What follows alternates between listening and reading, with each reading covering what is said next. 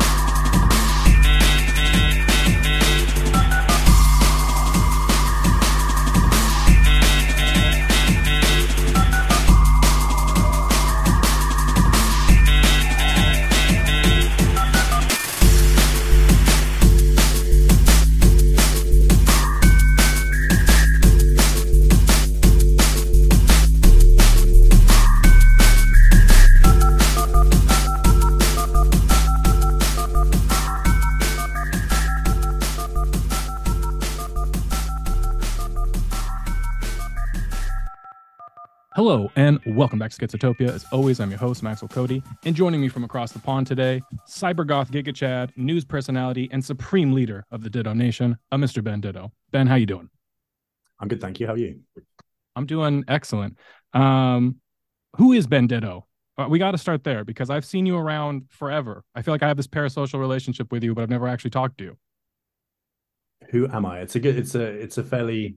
Sometimes people message me that on Instagram. They're like, "Who are you?" Like, I don't know how to answer that. Like, I'm, a, I'm an English man, English man in London. I'm a cishet white English man, formerly asthmatic in in London. Um, I have worked in the creative industries for like 14, 15 years. Um, and I grew up in London. I was sort of, was sort of involved in the music scene before that. Um, and yeah, I'd sort of drifted into social media a long time ago, MySpace era, and I've been there ever since, really. Okay, I remember thinking about thinking about the difference between MySpace era and now is um, kind of mind-boggling. But I've seen you post a lot of stuff, a lot of old pictures where you kind of like uh, you're kind of part of like a cyber goth counterculture that I'm only vaguely familiar with. I don't want to blow my own trumpet here, but I was part of the initial initial kind of uh, ideation of cybergoth as a subculture. So Okay. This is like 90 the the mid 1990s. Um, used to go to a club in London called the Slimelight, which is a very popular kind of goth industrial club. And at the same time, there was a shop that opened in Camden called Cyberdog, which was like trance rave cyber clothing. And a bunch of us used to go there after going to Slimelight and like making money in illicit ways, and we'd spend it on clothes at Cyber at Cyberdog, and then go back to Slimelight, kind of half goth, half like trance, you know, Goa trance style. Um, and that was part of how it all started. It was just like, yeah, um, a, a moment in time. But before that, you had um, what do you have like cyberpunk? So it's not not to be confused with cyberpunk, which is a much older thing.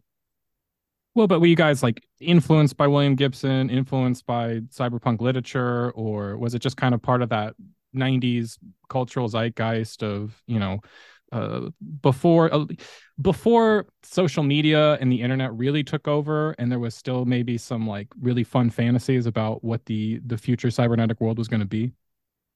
I would say definitely, but uh, as you said, there wasn't internet then. So you know, we uh, like read Neuromancer, and we were interested in stuff we saw on TV, but there wasn't really much up. You know, if you wanted to explore cybernetic culture, like it didn't have a computer, certainly didn't have computers or or anything like that. So you'd have to explore it through like magazine articles that you found or TV shows that you saw, maybe renting the renting videos or whatever. But do, do you know what I mean? Like the amount Mm. of available information was much much less. It definitely was interesting to me and my friends for sure but like it was interesting in a sort of um observation way because we couldn't take part in it. You know it's like this stuff looks fucking cool but we don't know how to do it you know unless unless you unless you're a computer scientist or something like i don't know. I had computers since the 80s for sure. But i Yeah. think uh, anything with the power to do the stuff that cyber cyberpunks were talking about was re- it was still in the realms of very very much science fiction. I remember watching a tv show called the word and they i think it was the word they had an interview with a cyberpunk and he was it was like a night on the town with a cyberpunk and he was solving crimes with like his computer.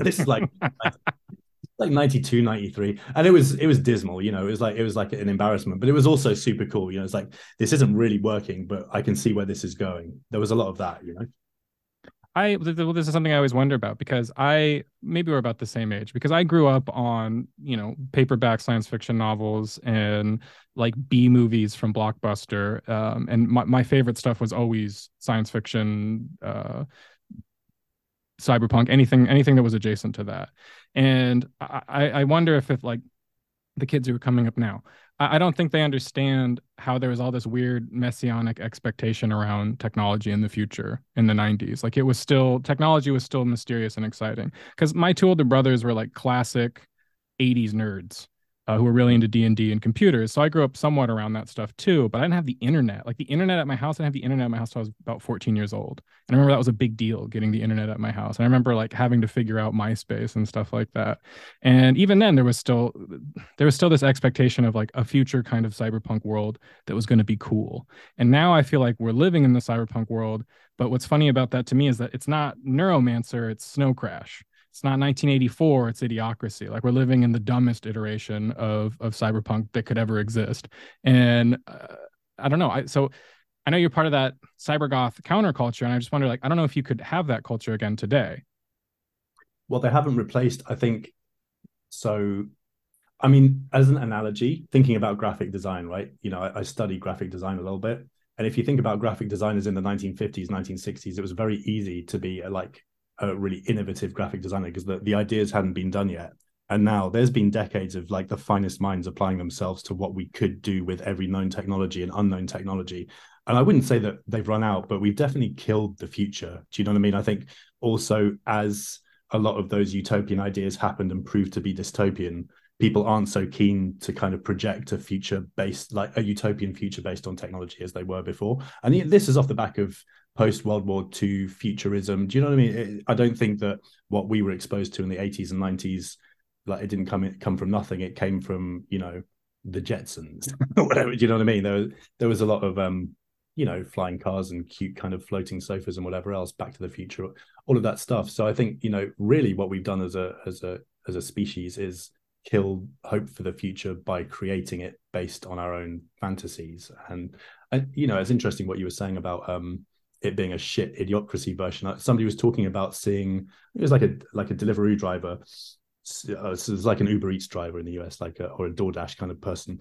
They had stopped in a cafe and they had like all of their electronic kit out. It's like, oh yeah, this is this is the future. It's like loads of cheap shit of Amazon mesh network kind of communication devices that cost very little that are made in China.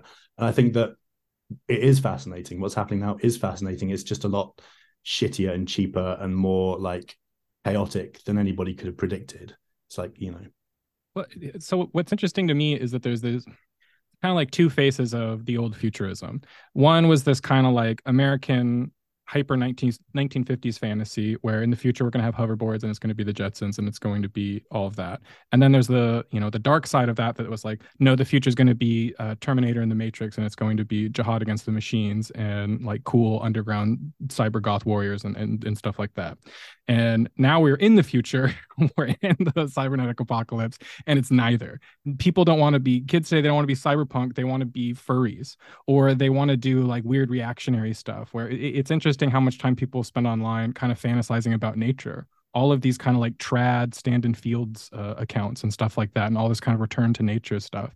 That ends up being the the, the actual cyberpunk future. So I, that's what i guess that's why that's why that that whole cyber goth thing is such an interesting relic to me. Um, I, I, guess I was never really a part of it, but I, I, I feel a certain nostalgia for it. And so when you when you post these pictures of like these elaborate, you know, cyber goth gear where you're kind of like hyperstitiously trying to dress up like the future, and it's still fun and it's still exciting, and there's still kind of like a Mad Max Matrix um, thing spirit that's animating it. Um, it it's kind of sad to see that that's that's the future was never going to be that cool, right? That's like maybe the biggest disappointment that a guy uh, like me from my generation could possibly experience. Yeah, I think it's maybe it's important to to remember that this sort of con- this concept of that type of future was just a moment in time as well. So, like you know, maybe in the sort of 1600s, because of the the the situation with technology at that time, they weren't able to imagine anything like the kind of futurism or you know the future predictions that we had in the 70s and 80s and 90s because there just wasn't anything there was you know there was nothing to kind of draw inspiration from technologically. And then that kind of took off over the sort of 18th 19th definitely 20th centuries.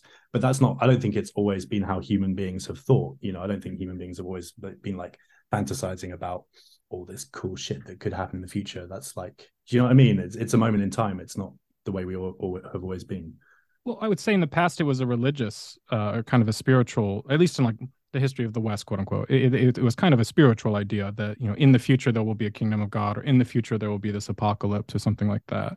Uh, in the future, even I think I wonder like maybe someone out there has written about like what kind of futurism existed for the Romans. Did they have some idea of what the, the Roman Empire was supposed to be, uh, you know, in 100 years from when they were living? That would be interesting to look into. But I feel like there's still weird teleological ideas bouncing around. It's just now they're all, they revolve around technology and, and capitalism. It's just that we used to think of capital is something that was going to rationalize the world and now it's something that irrationalizes the world and I, I, think only now are people coming to terms with that. And so when i when i talk to zoomers who send me a lot of fan mail i you know they they're the most schizophrenic about this uh, of anyone because they're both like there's still a little bit of that cyberpunk fantasy going on but then immediately there's this fascination with um you know like the unabomber or something like that the need to escape technology. So you can see it even in them. They can't make up their mind about whether or not they want to fuse with technology or whether they want to reject it. It's funny because there is something there's something luciferian in the proper sense of it that you know you can't decide whether or not you want to um, serve in heaven or reign in hell. There's a really good book by John Gray called Black Mass, which is about apocalyptic thinking and apocalypse, you know, the sort of concept of the end of the world and how that informs culture. And I think that's, you know, that's a big part of it is that there there is nothing new about apocalyptic thinking. There is nothing new about environmental catastrophism. You know, that's been happening since like the ancient Greeks. Um, and I think that's the thing that undeniably has happened in our lifetime is this like deranged acceleration of technology, you know, and like I'm old enough to remember people mostly having black and white black and white televisions and like dial up phones and now we you know we literally have you know drone swarms and like got like it, it it's really mind-blowing i think that you know i don't know how old you are exactly but you are you and i are in this sort of sweet spot generation of people who've seen both things so for zoomers it must be like you know you've never known a time when this stuff hasn't been happening at a hyper accelerated pace and yeah i'm not you know i'm not surprised that they i'm not surprised about the things that people are finding interesting in culture. You know, a lot of kind of Ted K worship and whatever else. Um, I don't know. Even concepts like accelerationism wouldn't have been possible when we were younger. You know what I mean? It's, but that's part of this whole sort of apocalyptic ap- apocalyptic thinking, which is sort of inherent to humanity, really. So I want to talk to you about extreme content. Um, I've I've been developing this concept for a long time that I call mesmerizing disgust. I see mesmerizing disgust as the engine of the internet um, and I actually see you as a master of mesmerizing disgust. Uh, you know that there is a certain type of horror uh, that the internet allowed for, a certain type of pornography uh, or level of pornography that the the internet allowed for, that creates this I can't look I hate it but I can't look away from it. Um, uh, this kind of weird sadomasochistic relationship that you develop with extreme images. Um, I often talk about how you know Two Girls One Cup and ISIS were kind of doing the same thing, um, making something so grotesque that people can't look away from it, um, and that and that being the way that you go viral, and that being the way that you dominate the algorithm, that sort of thing. Um, I was part of your Telegram group for a while until I had to tap out, but you clearly have a how to put it a fixation on the darkness, a a, a love of the mesmerizing disgust that I, I don't think I've ever seen in anybody else. Yeah, I, I mean, I can't argue with that. I think I would I would frame it in a different way. In that, please, everything I post on there is I find it beautiful. Like I'm not saying that to be an edge lord. Like I find it beautiful. If I don't think something's beautiful, I won't post it. There's an awful lot of kind of extreme content out there which isn't beautiful, in my opinion. Like I hmm. have just in toilet humor or scatology or you know um husk bursting, whatever. Like I fucking hate that stuff. Like okay. everything I post on there pretty much universally is either because I think it's funny or because I think it's beautiful. So I come from a place of like um sort of br- like very brutal beauty like what's the what's the most sort of paradoxical image that i can find like that you know causes very extreme feelings and extreme confusion and dissonance Um, and I think it's interesting you said about two girls, one cup, or uh, an ISIS because, and even one one guy, one cup, whatever it was called, is that oh yeah, don't let, let's not forget that classic. there is a significant difference though. Do you know what I mean? I think that ISIS, ISIS stuff had, um, there's one particular ISIS video of somebody. It was a GoPro strapped to a shotgun and somebody being shot in the head, and it was it caused me so much kind of um, mm. it was watching it was like taking ketamine At, like absolutely like taking ketamine. It was the most surreal thing I've I've experienced in terms of watch it looking at images. It was fucking mm. You know awful thing. But it was like that I have just been given POV for the first time of somebody having their head blown off. Do you know what I mean? And I think that's you know as somebody who's played a lot of you know computer games and that kind of thing to suddenly have this like oh no this is real you know this is real and it's very well produced the colors are good it's right. very high definition i found it so disorientating and I, I, you know, I have to say, I find a lot of that stuff difficult to watch. I don't post things because I think it's like hilarious, like, haha, look at these people being hurt. It's not like that. Do you know what I mean? I find that stuff disturbing, uh, and I find the, the, the sort of process of being disturbed interesting, and I want to explore it. But it's always got an, uh, like an undertone of I find it aesthetically beautiful, pretty much always. Um, that, that's that's interesting that you point that out because yeah, you never never in your your Telegram, you never posted any like pus stuff. And that's like one of the most popular forms of mesmerizing disgust, in my opinion, is like you get to enjoy the experience of of you know vacating a um a boil or something like the satisfat the perverse satisfaction people get out of squeezing zits. That's like that's kind of maybe the most low tier mesmerizing disgust. Um, but a connoisseur such as yourself, no, you don't you don't engage in that. You engage in the real stuff. Um, where was it? I mean, the fact I'm actually kind of shocked that you would compare it to ketamine because this is kind of exactly what I'm talking about. I mean, I feel like what ISIS was doing is that they they took what Two Girls One Cup was and they I hate to use the term, but they weaponized it. They figured out a way to weaponize it um, and to make something that was in, in if you if if if you'll really indulge me, it, it, make it into something that was even more effective than 9/11 in some ways, because 9/11 lived on as a as an image of mesmerizing disgust, right? It, that more than the death toll, more than any of the actual physical damage it did to the United States, it burned into everybody's psyche um, as this huge symbol of mesmerizing disgust and this thing that we watched over and over and over and over and over and over and over again and relived it over and over and over and over and over again. And so even when people like do little jokes and little memes or they like recreate 9/11 in video games and stuff like that, I feel like that's just another like outer orbit of mesmerizing disgust. I think it's it's interesting the 9/11 example because that was in you know in terms of media representation of violence and you know things that get burned into it. I would say that obviously it was exceptionally powerful. I didn't I don't think it provoked a feeling of disgust though. I think it's more a feeling of helplessness. Do you know what I mean? It, there's there's something like intensely detached and nihilistic about it, but there's no you never saw anybody close up enough to be disgusted, especially not in the sort of most the most sort of prevalent imagery. Everything is from quite a far distance, and the most spooky stuff is like a human being as a kind of tiny little matchstick man falling. Do you know what I mean? That to me, I, I was going to say the images, the, the stuff when people really started to lose it. And I mean, I, I mean, I grew up in a military town in California in the United States, and you know the I still remember viscerally people's reaction to 9 11. And um, I would say disgust was definitely a big part of it, but it was a big mix of rage and disgust. But where it becomes mesmerizing disgust is when you're watching those images over and over again. And I do remember when those images of the people jumping rather than burning uh, came out and people were there were you know enhanced versions of them that started getting spread around the internet. That was just another round of mesmerizing disgust where you're now staring at these almost like a microscope watching uh, ants burn or something like that right? It's this it's almost the same type of uh, fascination. Beyond the rage beyond the political rage beyond the symbology of it there's like the the raw visceral mesmerizing disgust and that's that's what's that's the that's the real energy that's the real vital energy behind it that's pulling people in I think it was so like to compare that to the ISIS example, for example, uh, you know, with ISIS, it was 4K, bright colored, very well lit, very well art directed, you know, extremely yeah. choreographed. And this was kind of the other end of the spectrum. Like it was grainy, yes. black and white in the distance. But I think what ISIS ISIS left nothing to the imagination.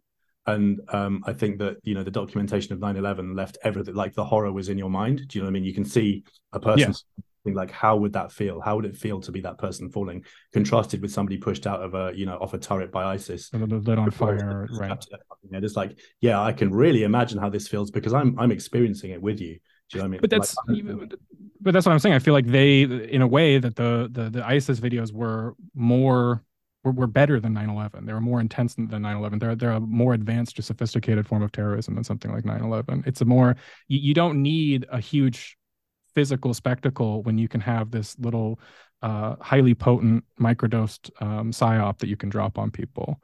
Um, so what oh. that would be that, but before we go totally in the weeds, um, get, yourself an, get, yourself an, ideology that can do both.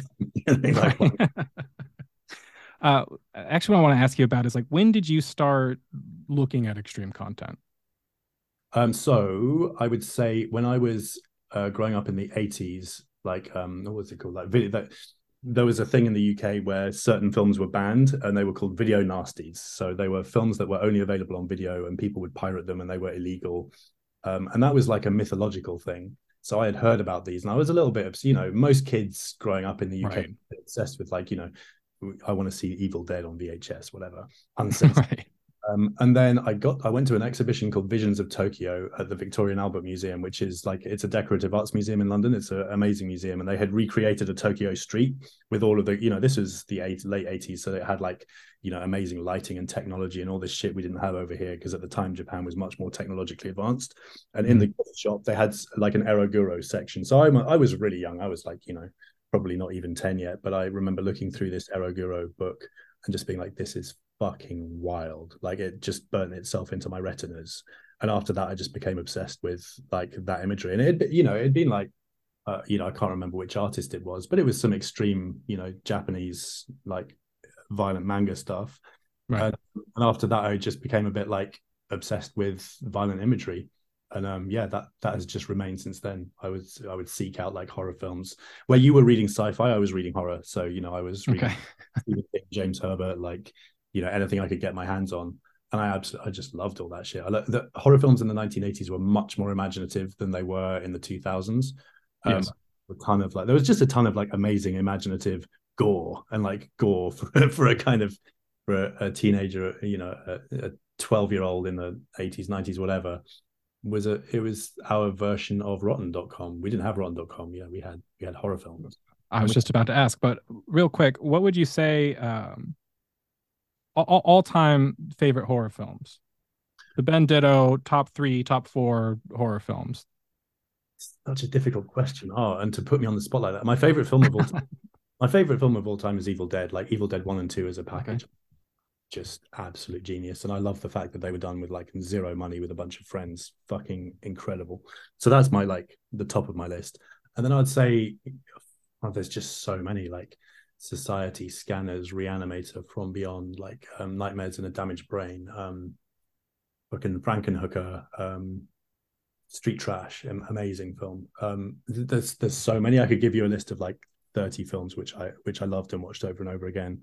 Um, yeah, m- generally the more imaginative ones. You know, like the thing I loved about Street Trash was you know it's about like uh, an, an out of date alcohol that melts people mostly.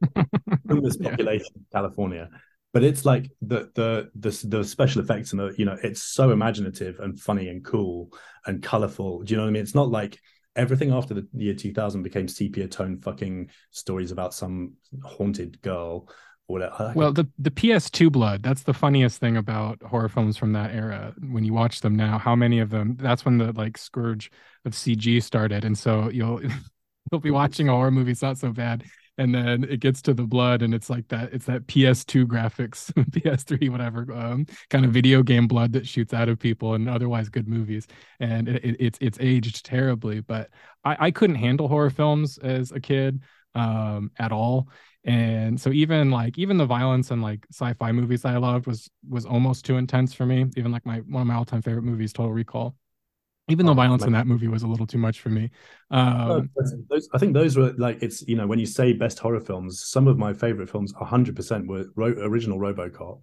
Um, yeah, Total Recall, Running Man, all of that stuff was incredible. You know, but those was that was sci-fi, I guess. But it but had I didn't like, amazing violence. I, I didn't really start. I didn't watch horror films until I was already an adult. Um, and so some of the ones you mentioned I saw, but I saw them as an adult. I don't have that that childhood um, memory of them. And it, it, it's crazy how much a lot of the stuff from the 80s and early 90s holds up to this day, and how a lot of that stuff I think will actually be frozen in time um, and will way outlast uh, what what their creators ever expected them to because the quality of everything else will go down. But would you say is there any do you have any favorites from like the the 21st century? Anything that you, you feel like is still kind of up to snuff? I think that from the i think it's cabin in the woods. So from cabin in the woods until the witch everything in between the cabin in the woods and the witch is fucking shit like I, that, that right. there's not one single good horror film in that time i would say apart from like really really sort of tiny indie indie movie type things after that, I would say we, we've re-entered a time of good horror. *Malignant* is fucking great. *Malignant* is a great horror film. Um, I like, you know, I like *Midsommar*. I like *Hereditary*. Um, I love *The Witch*. Um, and I think you know we're we're sort, we're sort of going back into an, an era of good horror. In that time, I'd say there's probably more good sort of science fiction, like more good science fiction than horror. Um, my memory is failing me a bit. I can't give you many more examples, but I would honestly say that from like Cabin in the Woods until The Witch, just zero. It was all sepia toned exorcism of some fucking boring cunt bullshit. I hated it. How did you uh did you see Hereditary? Yeah, loved it. Yeah, that was that movie fucked me up. That I, I no movie has scared me that bad as an adult ever, I don't think. I mean, I could not sleep right for a week. But what's funny about that to me is the stuff that absolutely scared the shit out of me wasn't the like gore or the people lighting on fire, or having their heads cut off. The thing that absolutely almost made me shit my pants in the theater was just that grandmother spirit slowly materializing in the corner of the room. like that That's kind of stuff the supernatural stuff or the stuff that has to do with like uh, or anything that has to do with like ETs, that was the stuff that always freaked me out. Because I didn't grow up I mean, I didn't grow up religious, but everyone around me was religious. So everyone around me was afraid of demons and stuff. Um, but I was only ever afraid of being abducted by aliens. That's a non sequitur. But the grandma, the materializing grandma, that for some reason that fucked with me on a level that nothing else could. Well, you know, I think I'm being unfair because also there was Blair Witch Project and The Ring and a few other films sort of probably in the time that I was dismissive of. And the reason why Blair Witch Project was good is that, you know, there's a very specific, very fucking creepy moment, which doesn't have any, you know, there's no, uh, you know, there's no kind of flashy VFX or CGI or whatever. It's just a really, really amazingly timed piece of cinema.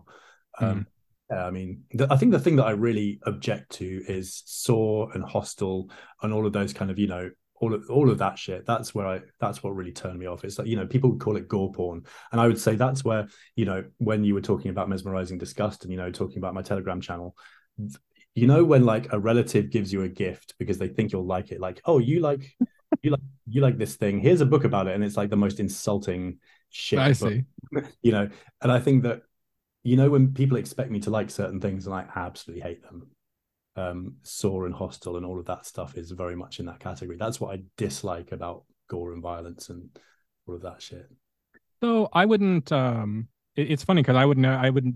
I wouldn't even think of those movies as examples of mesmerizing disgust. Um, because I mean, I guess maybe on some level it could be argued that they are, given the definition I've given.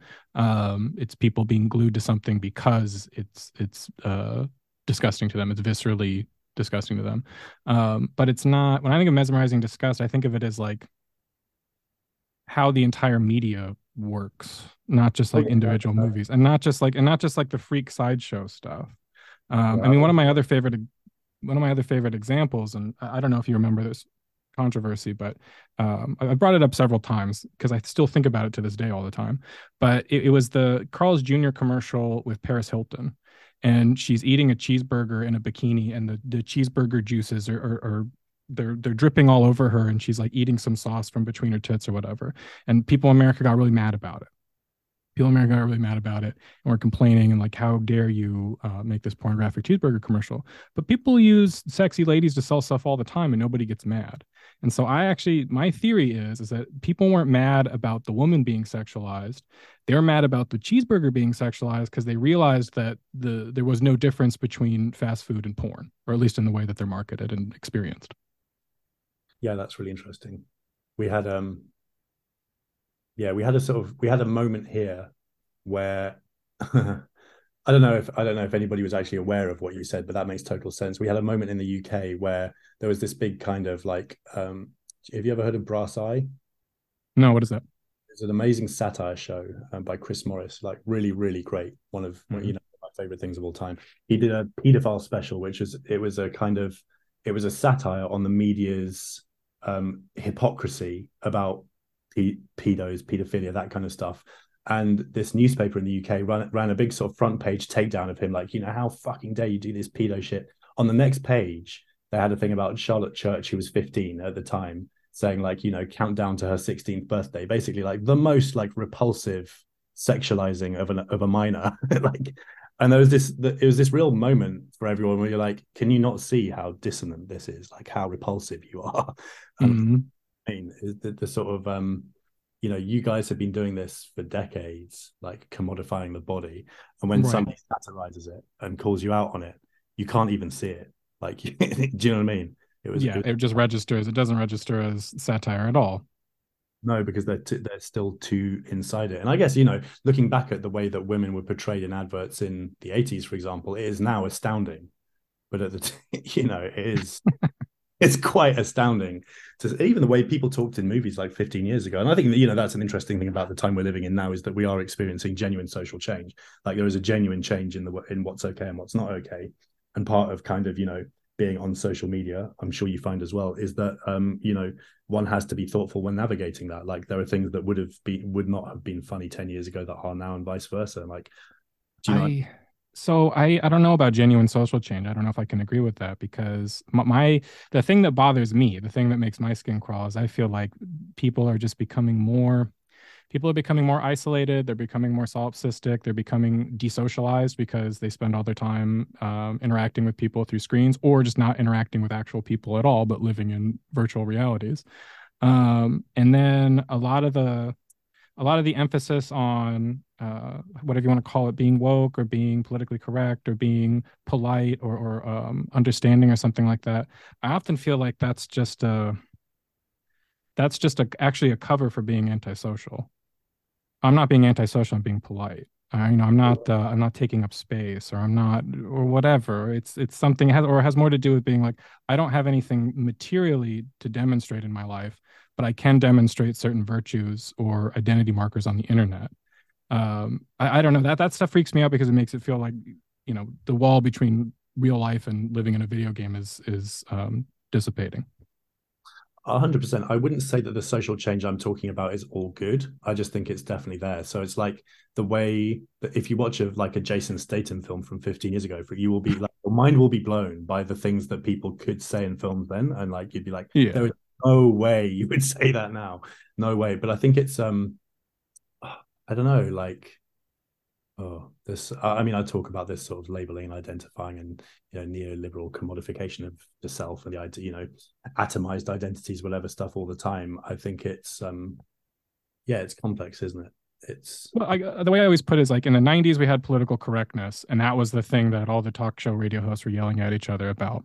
Then 9/11 happened, political correctness died. It was completely dead for a couple years, it was just kind of open season, uh, dicks out for America mode, and then political correctness was reborn as wokeness, um, and then and and then wokeness was kind of a way for us to I don't know deal with the fact that the whole war on terror thing uh, hadn't really uh, made the world safe for democracy like it was supposed to. I guess that would be to put it as politely as possible. Yeah, I would say that like I guess I'm trying to be less cynical about this stuff, and I think things like you know like the Me Too movement, for example, that's a great example of something that there was a lot of very fucking annoying discourse around it at the time, but ostensibly mm-hmm. it's been a good, like it has changed. Do you know what I mean? Like I remember attitudes to, you know, sort of gender attitudes when I was like 16 when I first started work, and they are radically different now. Do you know what I mean? Mm-hmm. Like radically different. And that's like, I think, you know, we can be cynical about stuff. I don't, I also think that obviously a lot of it's performative and a lot of, you know, all of the sort of civil unrest in the US after George, George Floyd's killing and stuff like, what fucking difference has that made? Do you know what I mean? Like that, it, it is easy to be cynical about where things have just got worse and worse and worse. But I think it's important to see where like there has been a shift in discourse and perception and, you know, even like fucking, you know, gay rights. Like I fucking hate Pride. Pride Month drives me up the wall. But like, is the world a fairer place for homosexuals now than it was 50 years ago? Yeah, definitely. you know. I uh, once again, I'm going to be a little more cynical because I feel like now the gays have just been gentrified. because um, because now everybody everybody under the sun it's kind of like if everybody's gay nobody's gay uh, i was talking about this yesterday. It's like if, everybody is queer or if everybody says well my my kink is my sexual orientation and that makes me non-hetero or whatever like all, all of these endless variants or even like i don't know if you saw this video. This is almost mesmerizing disgust. Um, i don't know if you saw this video that was making the rounds on twitter of the the like force feed uh, beer kink beer thing that was they were doing where you, you can order a beer and then you you you you can ask for this kind of a force feed service where the, the bartender um, force feeds you the beer while insulting you while you have your hands behind your back or something like that. It was some kind of like infantilization fetish thing that you could get at this bar. Yeah. And my thing is like, okay, it's same thing with kink. If everything is kink, nothing is kink. If if kink is something that you can order with your with your hip IPA, then it's not really kink at all. It's a kind of Freudian jazzercise. It's a way for you to like, I don't know, do some kind of public therapy, um, uh, it becomes indistinguishable from some type of personal therapy. It's no longer kink. It's no longer transgressive or anything like that. And then it kind of, uh, I don't know, it deludes it for everybody else. I mean, I feel like I feel like probably I, I will get into trouble for even talking about this because I'm I'm not queer. I wouldn't call myself queer, but um, yeah, I mean, if if everyone's queer, no one's queer. That's undeniably true. And I think a lot of things like, you know, um, what's that Kristeva book? I can't like my my memory fails me, but you know, stuff about you know the abject like stuff about like real you know the sort of creativity surrounding queerness and all of that kind of stuff yeah when it becomes I wouldn't say gentrified i'd just say it's become like blandified and homogenized and you know what you know fucking target gay pride kids clothes whatever disgusting bullshit like i don't know it's it's not i think that's with the, the kink thing is really interesting because i've you know, my first ever job was working for a fetish company when I was 16. Like, I'm very interested in sexual deviances and perversions and that kind of thing. Um, but you know, it has become a shopping list. You know, kink has become something that one tries. Like you, you know, probably Fifty Shades of Grey had a lot to do with this, and then lockdown, mm. People's sort of sexual liberation afterwards, and like that fucking quiz that people take that tells you you're 67% rope bunny or whatever else. That, you know, like yeah. capitalism injected firmly into sexuality.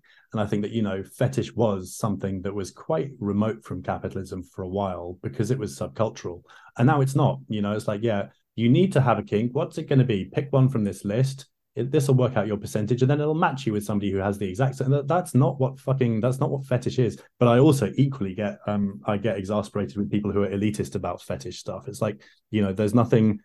I think kind of gatekeeping sexual exploration is just as irritating as commodifying it. So, like, you know, do you know what I mean? Like this, yeah. Being being sexually experimental should be for everyone. It would be healthy if it was for everyone. And I think it's sort of being too. Probably you could say you could say the same critique about queerness and you know all of that stuff as you could about kink and fetish. And there, there's good sides and bad sides. Have you ever seen a Serbian film? Uh, yeah, I, I wasn't paying much attention though. Um, but I, I know. I, all right. Well, I was kind of wondering where that would fall on the Ben Benedetto scale. Is that proper mesmerizing disgust, or is it like uh, Hostel esque cringe? Um, but I saw that movie when I very first got to Turkey. I very first got to Istanbul, and I was staying with a friend of a friend. And I remember he answered the door because um, he he was actually he ran a hostel, and he actually looked like Byzantine Jesus.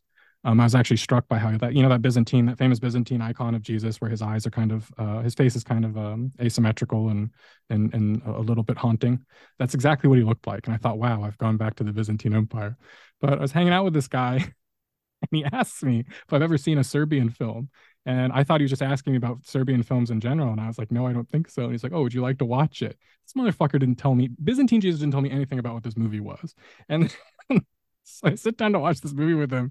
It just got to Istanbul, and um, I watched this two and a half hour, I guess, highbrow snuff film, um, if I'm being generous. And uh, at the end, I did start laughing because it gets so disgusting and so despicable, and then you kind of realize that that's the joke, right? Or that's the punchline is that it is supposed to be um, depraved beyond all comprehension. And or I don't know what the point I was trying to make with this. It was going to be something about, I guess, what I was trying to get at is that at a certain point, the transgression has to become competitive. You know, I'm always talking about transgression of the transgression now. Once you've transgressed this, you only have two places to go. You either backtrack the transgression and claim that that's the transgression, or you somehow push the transgression forward even further because where else are you going to go? Um, and apparently, just giving up on transgressing is not an option in our culture anymore. So there's only so many places you can go. And I feel like that's why people end up kind of bottlenecking um, in these really predictable ways. Well, that is a very interesting topic because I think, in terms of extremism, like real extremism, there are certain kind of boundaries and I think that like when I don't know if you saw it, but there was an app that came out that let you kind of guess whether or not you were talking to an AI, and the invariably test app. Invariably, the way to tell if you're talking to an AI or not is to get it to say a racist word. Like if it says a racist word, it's not going to be an, an AI. right. moment. Um, and I think with extreme subcultures, the access to those is like the willingness to be extremely racist or extremely something else or extremely right and I think that those are the lines. Like they haven't changed much in decades or maybe millennia. I don't know. Like I don't know how long they've been around for, but you know there are certain things that like sensible people or decent people won't cross. Do you know what I mean? And like if you want to have an exclusive little kind of club of like the the world's worst edge lords, you can't you cross those boundaries. So whether it's a community of racist people or particular sexual deviants or whatever it is. Um, but I think that that's why I'm interested in other combinations with transgression like things can be more beautiful or they can be you know it doesn't have to just be more violent more blood more cutting more do you, do you know what i mean? Like if you combine okay. that combine that with beauty um that's why i find that interesting. It's like i'm i'm not seeking the most like the most violent image. I'm seeking the the most beautiful disturbing image. And for me that's a never ending quest. Do you know what i mean? You can probably find like i don't know i can think of the most unpleasant film i've seen for sure I definitely would want to see it again, but I don't think I'll ever find the most beautiful image. So, you know, that's how I deal with it personally. I think other people deal with it by just becoming more and more and more edgy until they go into something like really unpleasant, which I'm not willing to go into. Do you know what I mean? Mm, yeah. So that's the that's the danger of that stuff. So you've been doing a lot of work about um you've been doing a lot of work following the Ukraine Russia war. Hmm. And I think I read that you are of Slavic Ukrainian descent. I've got some, like my father's family has um, Belarusian and Ukrainian. My oh, grandma in Kiev, so yeah. And so there's a, a, personal connection to the conflict. Yeah, I, I also have a lot of Ukrainian friends. I was working there a lot before the war, and I've been following it since. I've been following the situation there since before 2014. So, right. yeah, um, for for various reasons, you know, it's it's subculturally interesting. What happened in 2014 was subculturally interesting, and I was following it back then. So I guess like when everything really kicked off, I already had a fair amount of knowledge about it. Well, so what's been interesting to me is for a while I was following a, a pro Ukraine telegram and a pro Russian telegram. And it was interesting because both of them, if you were just reading one or the other, both of them would have you believe that, you know, Ukraine was um, hours away from from completely repelling the Russians or that the Russians were minutes from taking Kiev. Um, but the other funny thing was is that uh, they would post lots of combat videos, and some of them were convincing, but some of them seemed obviously staged. Um, and sometimes, you know, it would be the same video, and you couldn't tell which side was fighting um, or you know, or, or, who was who, and and both sides could be claiming, well, this is this is our guys winning, and, and, and this sort of thing. But I started to see that kind of uh, mesmerizing dis- disgust quality start to come up again, where the line between political propaganda and kind of a potent uh, violence porn as a way of pushing your cause, kind of in the way that ISIS was, um, starts to become starts to become the mo again. And I was just curious what your observations of that were. Well, it's I think it's partly you know it's technologically enabled. You know, there's that Baudrillard essay about the Gulf the Gulf War didn't happen. I can't remember right. what the title is, but you know, this is the sort of 2022, 23 evolution of that. In that you know now people can be live streaming from a drone or a GoPro. So you know, there's there are various there are various sort of uh, expressions of that. One of them is obviously political propaganda. One of them is like violence porn. You know, there's a lot of this kind of you know war addict channel, whatever. Yeah. Fucking like another side of it is that it is amazing, you know, to be able to see this stuff happening does humanize it to a degree. So it's like, what is more dehumanizing? Seeing a, a conflict as numbers in a Times column, like the Times of London column, or seeing it through literally the eyes of a fighter going into a trench. You know, which one is? I don't think mm. either of them are morally better, but that is the world we live in. You know, I know I have friends who are fighting in Ukraine right now, and they, you know, they have GoPros and they do record stuff. They save it on hard drives, and you know, I know the same people were doing the same thing in Syria fighting ISIS, and like, you know, that can be used in various ways. I think it's probably, I think by and large, it's probably a good thing that we are more aware of what this stuff actually does. And you're never going to get away from ghoulish interest in things. Like uh, I don't think you're ever going to get, get away from people like glorifying war or watching things for sort of morally unsavory reasons. But on the other hand, it is, you know, these are real people doing real things. And that's something that we're only just becoming aware of. Like the Gulf War didn't have that aspect. You know, it's just like VHS quality footage of tanks and cybernetic command and control shit. Do you know what I mean? Mm. So yeah, I mean, it's uh, I would be. Also, it's changed over the nature over the the last year. The nature of it has changed. Disinformation of the level that you're talking about isn't such a big thing anymore because people are really like it's a it's just a fucking long harsh conflict with people battering the shit out of each other now and i think they're giving a lot less thought to this like oh it was your missile it was my missile no, no, no. do you know what i mean mm, right. it's like um you know it has settled down into a regular like two very capable armies fighting each other endlessly. And that, you know, people have run out of shit to say about it, really, other than like, oh, look, here's a new use for a drone. Here's a Russian right. surrendering to a drone. You know, that was a thing the other day. Like, that's interesting. But do you know what I mean? I don't think it's being used as a weapon of disinformation in the same way that it was a year ago. Well, so you know, I know in the U.S. during World War II, it was absolutely forbidden to show any um, dead soldiers. You couldn't show them in yeah. newspapers, couldn't show them in film reels. Not until the very end of the war, um, when uh, the the U.S. government felt that people were starting to get um, lax or or yeah, starting to get lax about victory, were Americans first shown any dead American soldiers on film, um, and people have always contrasted that with the Vietnam War, which uh, people call that the first TV war. People are watching it every night on television, and then because you know kind of medium as the message thing because it's a family watching TV. It's now the family that's going to argue about it, and that's kind of the classic image we have of the Vietnam War is the the the younger kids looking at this and saying, "Well, wait a second, I don't I don't like this. I don't want to get drafted into this." And maybe the, the, the older parents who are a little bit more trusting of the government and of the the cause against communism being being like, "Well, no, you you need to right um, and then you contrast that to now which is now that it's like it's all mediated by social media and but people don't watch things in groups anymore. They watch things through their own private personal screen. I also we didn't really get into this, but I've also always said like that private screen that that now now that everybody has a, their own personal screen, their own personal peephole that they look through. I feel like that's completely changed the nature of how this uh, whole mesmerizing to think mesmerizing disgust thing works because you're talking earlier about you know the hunt for the the illicit videotape. Um, you had to have a certain kind of personality to do that right? And that, that's kind of the difference between um, the, the, mythical snuff film of the past and then something like I would say Two Girls One Cup, where you would never the most people who watch Two Girls One Cup they would never have gone to a video store and bought that. never in a million years. They would have never gone to some weird uh, X-rated theater and paid for that. Only uh, it takes a certain type of personality to do that.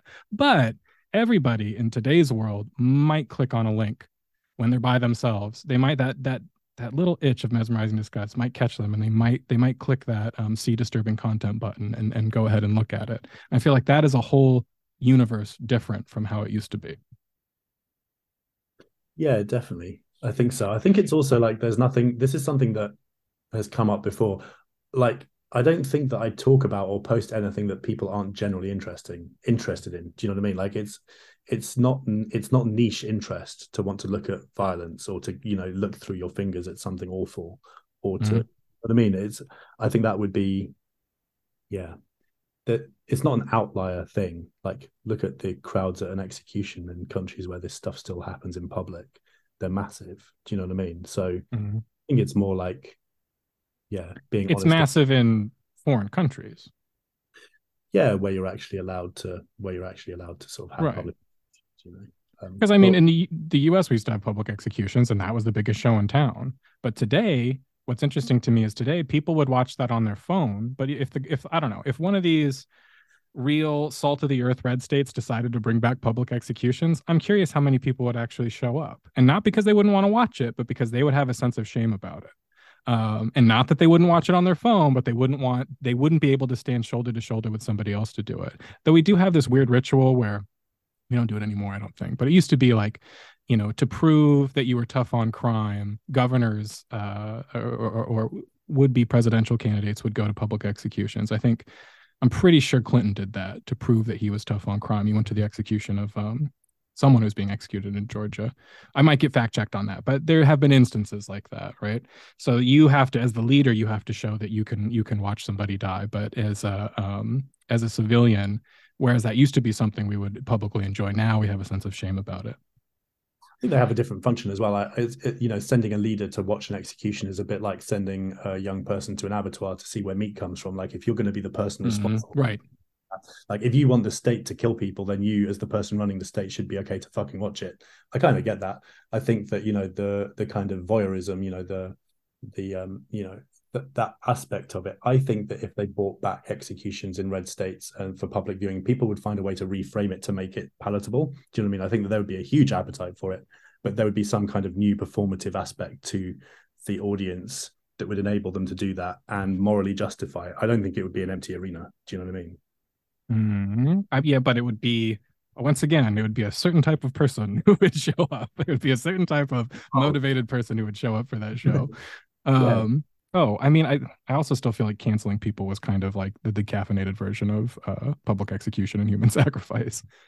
Oh, 100%. Yeah. It's like a, digi- a digital cancellation is because you can't, I mean, you know, that there have been a few live stream suicides and live stream killings and that kind of thing. Mm-hmm can't program them. You can't like say, "Oh, this is going to happen on this date." Whereas with a cancellation, there's no end. You know, there's no there's no end of it. You can you can pretty much they're pretty predictable. So it's like a sort of slightly unscheduled but pretty regular. Yeah, it is, isn't it? I guess it's like the thing with cancellation stuff is that it's not really it's not real. Do you know what I mean? I don't know is very strange. I think we are. I think I think with the thing with cancel culture is that we did reach a critical mass where enough people got canceled, and once again, if everybody's canceled, nobody is. And if everybody gets canceled all the time, that the cancellations start to dilute. They don't. They don't sting as much. Well, it's happening with the, you know, it's happening very publicly with some people who I have worked adjacent to at the moment, and now I just look at it and it's just funny. Like, you know, what is it? When I think about cancellations, the only stuff I care about, you know, there have been times where somebody has been like, you know exposed to being like a really bad wife beater or like a sexual abuser like in a really horrific way. Like, yeah that's fair. Like i wouldn't call that a cancellation. I would call that yes, like exactly. you, you know what i mean? I think there's a that's happened a few times where i've been like yeah i'm not gonna like follow you or have anything to do with you anymore. That's really unpleasant. But then when it's this other like arbitrary fucking woke whatever stuff does anybody care any do, do you know what i mean? Like do, what was that there was a meme the other day about some liberal saying like he, he's going to die on the hill of ellen degeneres creating a toxic It's like, you know, it's that like who fucking cares? Like no one cares about this shit really, and I think that's I, become whatever. But I, I guess what I guess to if I was going to try to wrap a bow on it, I'm saying that yes, cancellation no longer matters, or it's become something that's silly or kind of a joke. But that's kind of the problem because the need the need for having some kind of sacrificial object in your society has not gone away. Clearly, I think we would both agree on that. But now it's like expressing itself in more and more and more unhealthy ways. I I do wonder, you know people used to have Christianity and you know the the the suffering of Christ, and that's where they could sort of project all of their cathartic need for um, for death and the underworld and this sort of thing. And as we become more secular, now it's like you, you start looking for other other ways of connecting with the dead, other ways of connecting with the with the grotesque, with the mesmerizing disgust, with with cathartic gore, all of that. So you start looking for all these other ways of doing it um, that end up being even more chaotic or not as not as to the point as some of these older ways of doing it yeah i think there was a real i mean i'm not like i'm not an atheist um, and i think that there's an awful lot you know i was posting just this week about this fucking wired article about like oh psychologists psych- and scientists have discovered that religion fulfills the same function in the brain as drug use like no shit no fucking shit. Now we're going to have the amazing experience of neuroscience commodifying like religion as a pill and a fucking app. Do you know what I mean? That, right they've just they've, they've magically discovered this thing that everyone has known for millennia. Um, so yeah, I think you. I, I have to say that in in my experience, atheism is not very attractive to very many people anymore. Like it went through a bit of a kind of it went through a phase of being the thing to be. Um, I never have been, but now I, I I just don't. It's not very much in the zeitgeist, but it has. It's it's not being replaced with anything clear yet. Maybe because we're all holding our breath for the sort of AI, the AI religion, which is coming. that's that's coming very soon. And I for one, I for one welcome it. Well, I guess it's going to be the last thing I'm going to ask you about. What what would your how are you feeling about the AI stuff? What what kind of what kind of what kind of horror might we be able to create with um, Midjourney? I mean, if I took all of the graphic images uh, from your Telegram and I ran them through Midjourney, uh, what what kind of Lovecraftian uh, cosmic hyperporn could I create? Well, this is the thing. So I don't think that that any image that you create would be as disturbing as the real thing. And it's the same thing as eating cruel foods. Do you know what I mean? Like foie gras, pate de foie gras, which is mm-hmm. it's, it's, cruelly produced. The reason why people like eating it is because they know about the cruelty that went into producing it. And I think it's the same with a powerful image. Those things don't have power if they don't represent real suffering. Do you know what I mean? So I think that it, you know, there are people creating kind of Midjourney gore. It's like it's interesting, but it doesn't fulfill the same function. The function hmm. of function of those images, they are a window into a world of suffering, which of something very unpleasant, which creates a real feeling of horror. I think that all a Midjourney thing would, you know, Midjourney created imagery would just be a proxy for that and quite a weak one. So I don't think we're going to like create like the ultimate horrific mesmerizing disgust image by using ai i. Think that we we do that perfectly well as human beings. I think that you know ai is going to it'll be a different kind of horror. It's like a whole new form of horror. What might that be? I mean if i if i if i could just get you to be um my favorite sci-fi author for just a minute. I think that the thing that terrifies me most about ai is that it's it will reach a point where it's so much more intelligent than anything we can possibly conceive of that we cannot imagine what it will come up with. That's the unknown. That's the horror of AI. Do you know what I mean? There was some again. There was a meme the other day about like a hundred IQ guy guessing what a billion IQ AGI is going to come up with. Like, have, you cannot comprehend of it. like we cannot comprehend it. We can't predict it. So that's the true horror. It's just like you know, it's beyond anything we could possibly imagine as human beings. So that's, you know, it's cool, but it's also fucking terrifying. All right. Uh, ben, is there anyone you want to give a shout out to, including yourself? Uh, people, people want to give a shout out. I don't know, like all, everybody who follows me on Instagram and everybody who follows you. Um, I love your account. Um, follow me, Ben underscore Ditto, um, you know, or Linktree slash Ben underscore Ditto to see all my stuff. Um, and I just want to, yeah, thank everybody who is part of this culture that we are. Honestly, I think we are blessed to live at the time we live in now, and it is fucking amazing to witness all this stuff and have these conversations. And you know, so thanks to everyone, thanks to all of us. All right, Ben, thank you so much. Thank you.